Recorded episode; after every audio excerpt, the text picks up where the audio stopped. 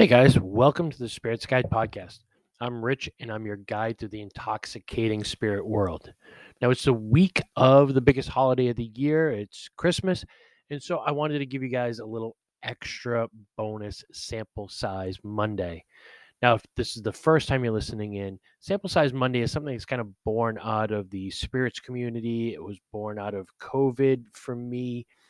And it, it kind of stems around the fact that there's so many great bottles of, you know, whether it's bourbons or rums or things out there that are rare, hard to find, uh, things that we find in other markets, other states, other countries, whatever it is, things that we know that I might get my hands on that not all my friends can get our hands on.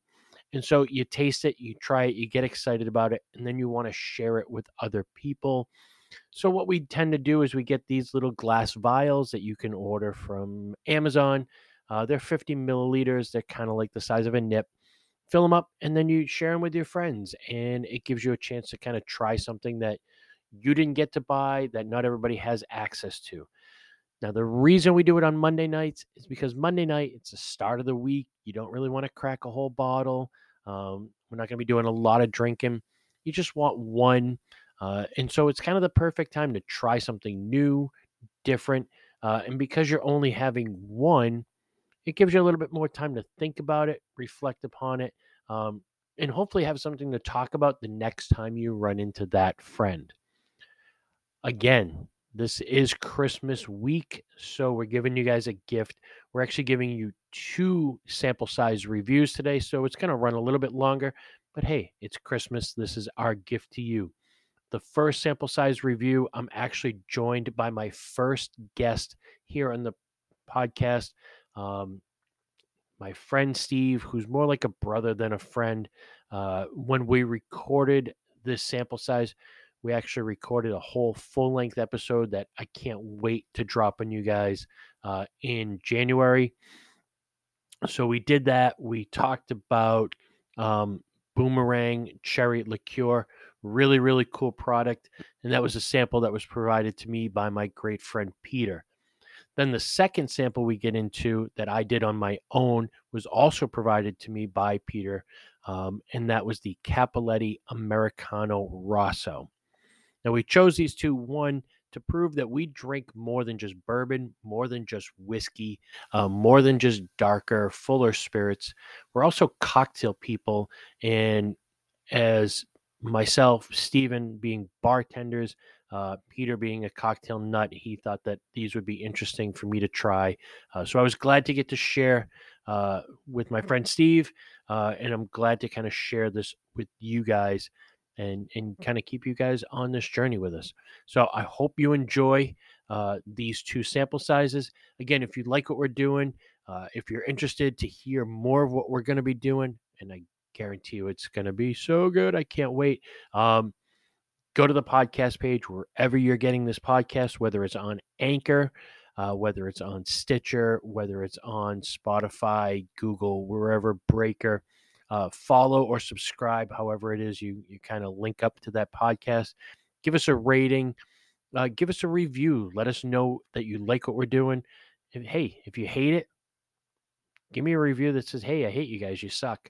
I'm fine with that. Uh, it means that you listened at least and you gave it a shot.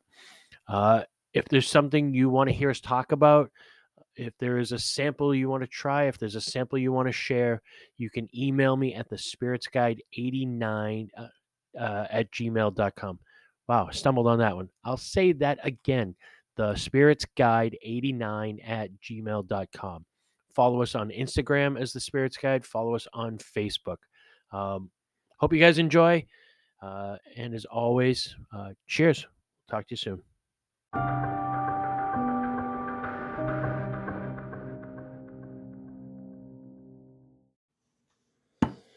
All right, so here we are, another sample size Monday, and for the first time ever, I have a special guest in the building to do sample size with me.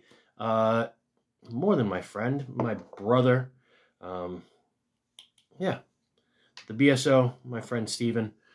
Thanks for having me. Uh, yeah, uh, I'm excited to finally do this. We've been talking about this for a long time. Long time. Uh, we're about to bang out a full length episode, but uh, like everything else, we're just doing some bonus episodes. Been joking about how I don't have a full length podcast yet, but I have bonus episodes. So, um, but it's a little something that we can uh, share with you guys. So sample size again, Monday night. You don't want to crack a whole bottle. You want to taste something different, um, a small small amount. And again, like I've mentioned before, we don't want to just be whiskey or bourbon because for people like us, we don't just drink whiskey. We no, there's so much else out there. we drink it all. Um, and what's great, as much as I'm a kind of liquor history geek, Mm. um, you're like a bartending cocktail savant out there too Yeah. uh, which is why I picked this particular uh, sample. So this came to me from my friend Peter Thomas, uh, who you would absolutely love. Mm. Great guy, uh, older fellow, um, was a medical supply sales rep. Yeah. COVID hit. He just called it quits and retired. um, and he drinks everything. So we have these great conversations about Spanish brandies and vermouths. And he brought me this. Uh, this is Boomerang Cherry Liqueur from Bravo Spirits. So they're Huh. from the Midwest. Um, yeah, and all the info is on there. So boomerang is, uh, I guess it's a bartending term. I had never heard of it, even though both of us were bartenders. Yeah. But it's basically, uh, you know, when the bartender buys you a drink, you buy one back. So it's Boomerang. kind of the boomerang. It comes back at you. Uh, this was created by a bartender named Micah Melton, who is the beverage director at the Avery or Aviary Maybe. in uh, Chicago. Okay. Um, so it's Amaro at its base, and they use rhubarb as their base. What am I thinking of? Cherry liqueur. Cherry Heering. Heering. Yeah. So is it in that same kind of? I haven't tasted it yet. Ah, So we're about to find out. So according to what I was able to figure out, uh, cherries, apricots, walnuts, cinnamon, orange, vanilla, and peppercorns. Uh, it's sweetened to twenty percent sugar. It's thirty percent ABV. Um, like I said, it's a Amaro based, uh, neutral grain spirits, Mm. aged in used whiskey barrels. So if I know Peter, there's at least something interesting about this. That knows- has that like Tuscany kind of. Yeah, Yeah. yeah, it does. Yeah. Not in a bad way. No, it's almost it's almost got like that amaro or Mm. like a red bitter kind of nose. That, like Peychaud's almost like. Yeah, yeah. The teas and pass There you the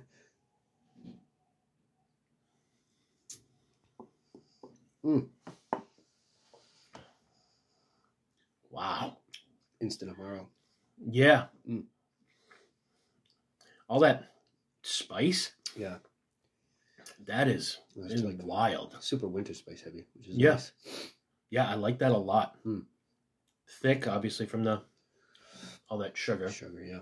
Um, cocktails. I mean, you're the, the cocktail guy. First thing I thought of was blood and sand. Yeah. I mean, you're that's substitute for vermouth and any basic Amaro that you know you Mm. want to sweeten and brighten your cocktail. I think that's fantastic. Never mind the complementary aspects of like orange and cinnamon things like that. Mm. Peppercorn. Sheesh. I mean, can we swear on this? Yeah, yeah, yeah, yeah. No, no, we're we're adults. Sorry, I didn't mean to. well, like, I mean, you're supposed to be 21 listening, so fair enough. a bad word here or there. Yeah. Again, uh, unedited, Yeah. unfiltered, Mm. unscripted, I like it. real and raw. But even in that, like, like tiki drinks, Yeah, like, a Singapore, or something like that. yeah, That's really interesting. There's a lot going on in that. yeah. I feel like, like you get all those different flavors too. Some cherry, some apricot. Mm. Maybe not so much the walnut, but that might almost like black walnut though, like black walnut bitters. Yeah, one hundred percent. So when we do our rating system, when Corey and I do them, kind of have this three tiered thing of like, is it good? Um, is it worth the money? Mm. And if the bottle's on your bar, does it start a conversation? Because that's kind of what this is all about. Um, I mean, for me, yeah, it's good. It's good. Yeah, hands Uh, down. From everything I found online, it's about thirty five bucks. That's not bad. So Seven fifty, yeah, going rate for Amaros like that's actually right in the wheelhouse. right in the wheelhouse. the bottle kind of looks like one of those bartender handshake bottles. It's a Mm. little nondescript, screw cap. It's got what looks to be like a two paddles on it, um, which I guess is kind of cool. Hmm. Like it's so kind of low key that it would start a conversation. But even in that too, if it's coming from a mixologist that's running a bar program in Chicago, which happens to be one of the bigger, you know, cocktail areas besides, you know, say like Boston, New York, LA. Yeah. I think from bartender to bartender, that that's that's that handshake across the, you know, from one bar to another. Yeah. Yeah, I feel like does it start a conversation? I think it does if another bartender comes over and sees that. Right. Um yeah, that is that's pretty wild. That's solid. That is delicious. Mm. So yeah, there it is. It's good. It's worth the money. Looks good in the bar. That is it. Uh, we'll let you guys get back to your Monday night. As always, we are humbled Mm. uh, by the fact that you're out there listening. That anybody cares what a couple of old bartenders from the circuit have to say. yeah. Uh, we will check in with you soon. Yeah. Thanks for having us. Cheers, guys. Cheers.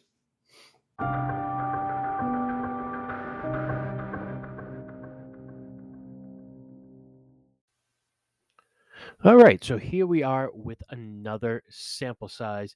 This one, as always, you guys are probably going to get sick of hearing me say this, but I'm really, really excited to try this. Uh, sticking with today's sample size theme, I'm going to be trying another sample given to me by my great friend Peter Thomas, um, the Cappelletti Aperitivo wine. Um, it's actually Cappelletti Vino Aperitivo, if you want to be specific. Uh, this is what is considered to be an Americano Rosso. So this is really cool. I can't wait to dig into this. A little bit of kind of backstory on what Americano Rosso is all about. So think about a hybrid of something like Campari on the shelf uh, which is known as a bitter liquor. Uh, it goes great in spritzes and Negronis, obviously. Uh, think of a hybrid between that and vermouth. So, uh, Americano is what is considered to be an aromatized wine. And there's a couple of basic categories of aromatized wine, uh, one of the main ones being vermouth. Now, aromatized wines they're kind of broken down by specific botanicals. So in vermouth, there's a lot of different botanicals that go into vermouth, but the main one is wormwood. In fact, sort of the etymology of vermouth comes from the word vermouth, uh, which means uh, wormwood. At some point, we'll talk about vermouth and we'll do a much deeper dive and, and see that there's more to it than that. Uh, but that's kind of the basic, just sort of glazing the surface. Uh, Chinatos, which is an aromatized wine as well, uh, they focus on a botanical called chinchoa or chinchona. Uh, I wish Steve was still here with me for that uh, to give a better sort of pronunciation and definition of what's that, what that's all about. And then Americanos, uh, their botanical is focused on gentian, uh, which gives some earthy tones, some kind of bitter radish tones, and some floral tones to it as well. Now, this is, again, it's a wine based, so this doesn't last forever. So, when we get to the sort of rating system, it's not necessarily something that should be out on your bar. Um, but if you have bartenders coming over, um, cocktail friends who who kind of know and are looking for different things and they open your fridge and they see this on the inside they are going to ask questions for sure. This is going to start a conversation. All right. Much like I, I do every time I, I pour this while i'm talking and then the aromas just start wafting up into my nose underneath. Ah, this is beautiful on the nose. It's it's got like a I don't know if you ever bit into maybe a rose petal and you get that bitterness. That's what I'm I'm smelling. I'm kind of smelling that floral bitterness. and a little bit of sweetness. Obviously, there's some wine there, so you're, you're getting some sweetness, you're getting some bitterness. That cool kind of vegetal, rhubarbish, radish kind of notes to it. Um, what else can we talk about with this? Uh, so this is Cappelletti again, um, Americano Rosso. Uh, Cappelletti is an Italian company. They're up in the Alto Adige region uh, of Italy, uh, which is a region that's pretty well known for for Pinot Grigio, uh, and the Italians really do do bitters maybe better than anybody else in the world. Although there's a lot of craft American ones that are out now that are great. Uh, 17% ABV. Let's see what we got.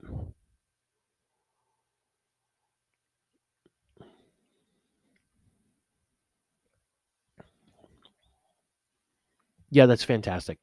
So it's exactly kind of what I was expecting, what I was describing.